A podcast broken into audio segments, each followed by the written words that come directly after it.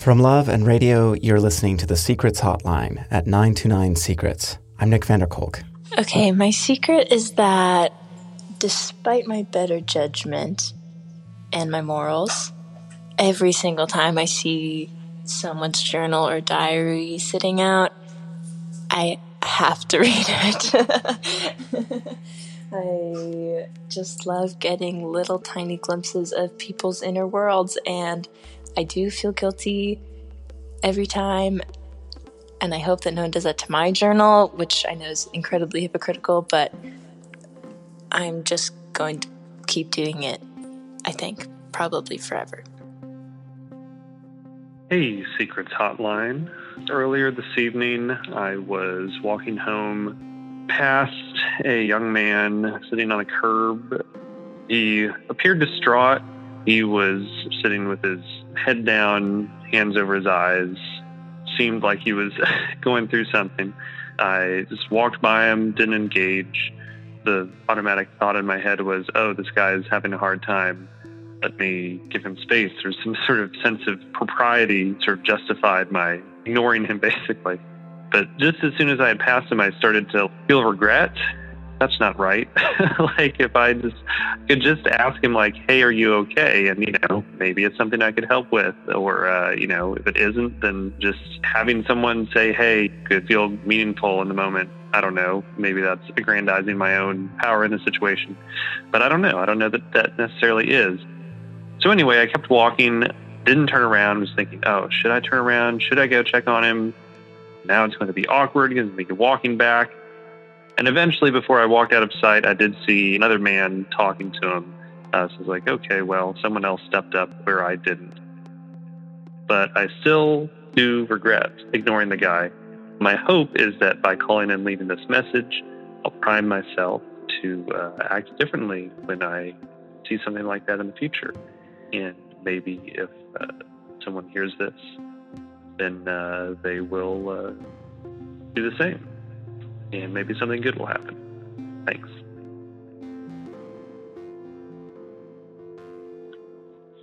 Hello, uh, this is me.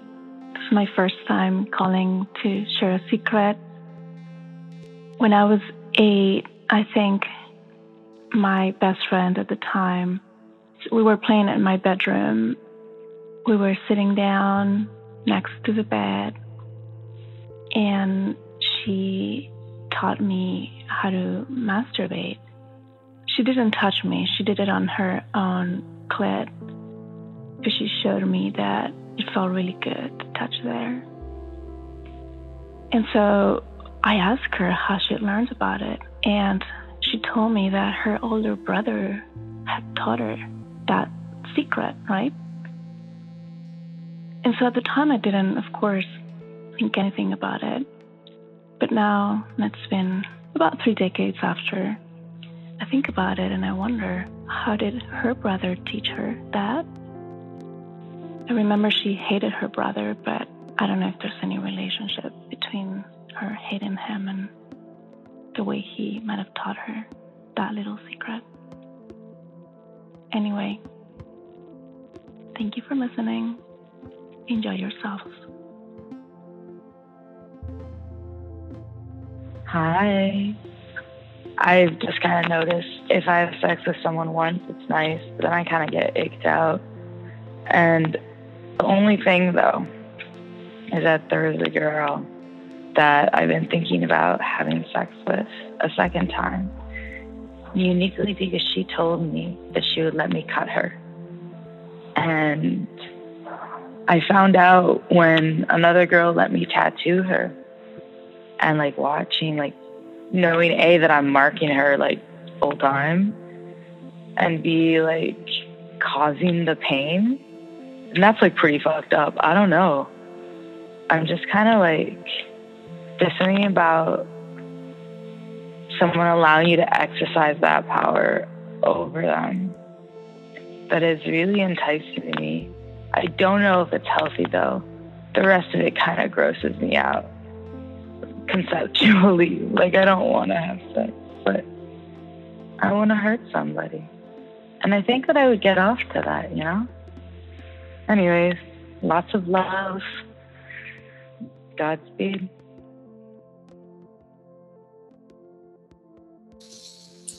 Okay. Hey. Um, I'm really nervous about this, and I've been thinking about sharing this for a while. Um, hope my speaker works all right. I've never never done this before. Um, but I, I don't know. Um,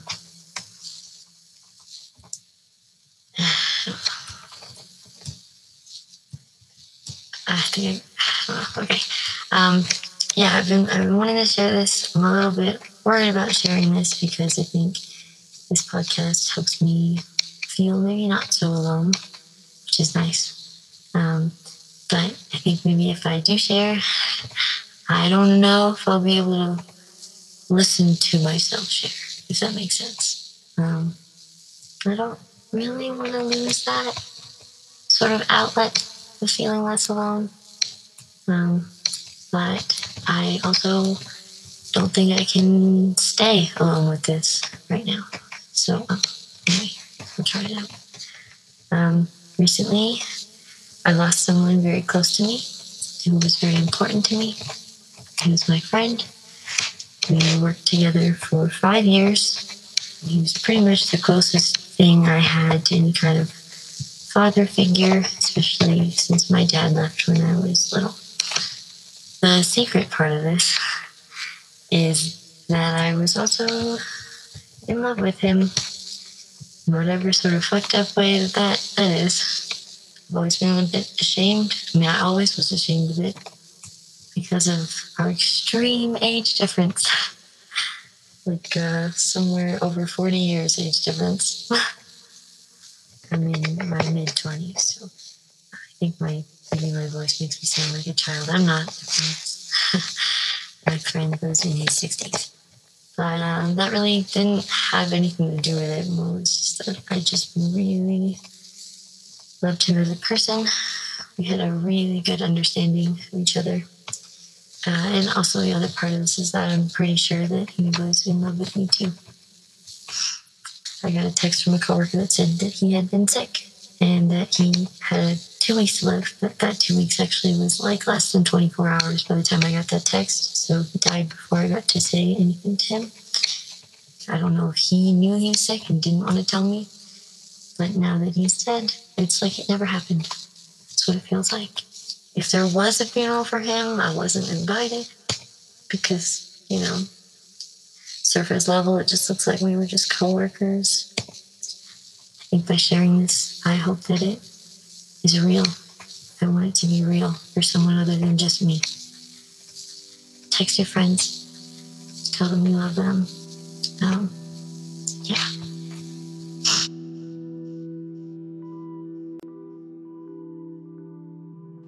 Hi, Nick, and fellow secret voyeurs.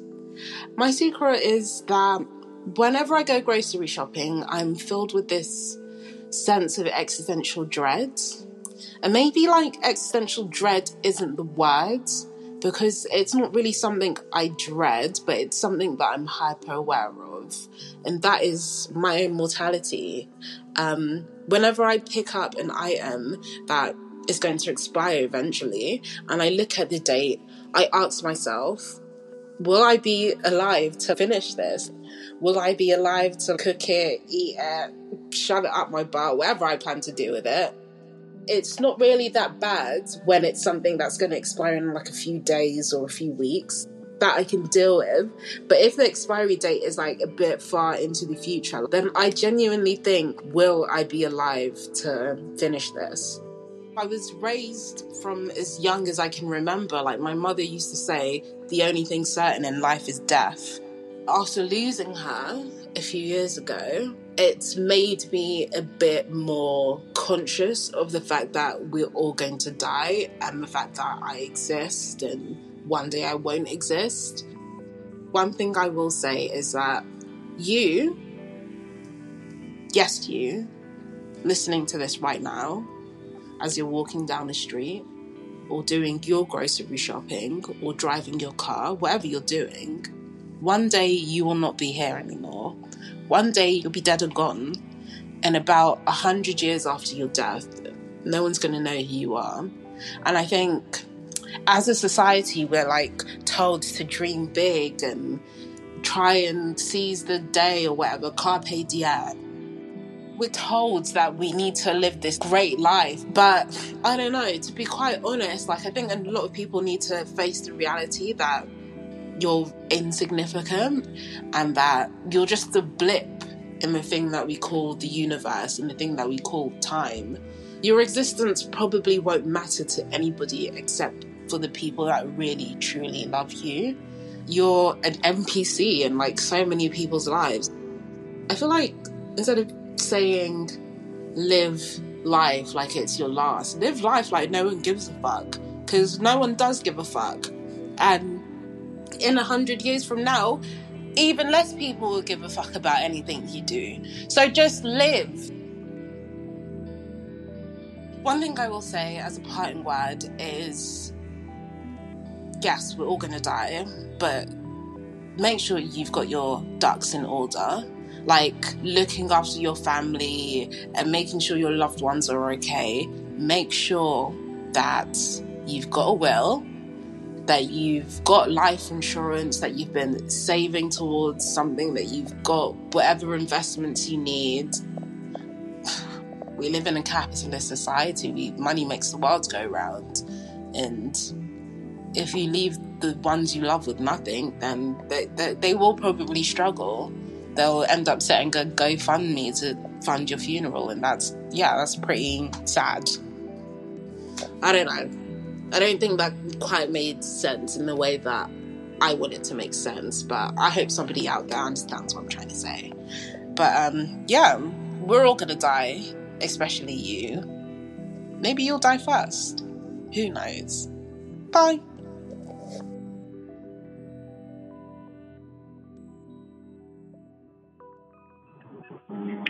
Hi, Nick. I'm not even sure if you'll use this because it seems like a long back and forth that's already kind of going on with this conversation. But I'm just calling in response to the woman who was using psychedelics. I don't give a fuck that it's natural. And then the response to that. The medicine works. And then the response to that. Psychedelics, awesome substances, can be very risky. I just wanted to plug a resource.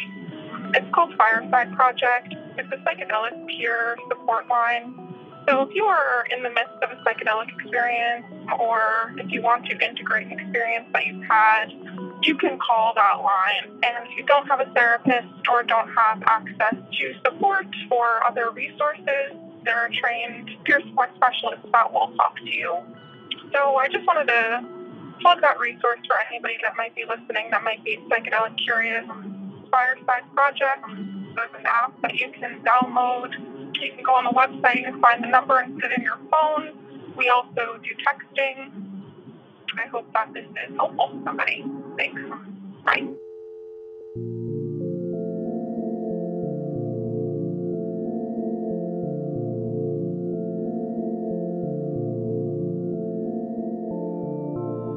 That's it for the Secrets Hotline, for now. I have a couple of quick announcements before I leave you. First of all, we've been stepping things up in a big way over on the official Secrets Hotline Instagram feed.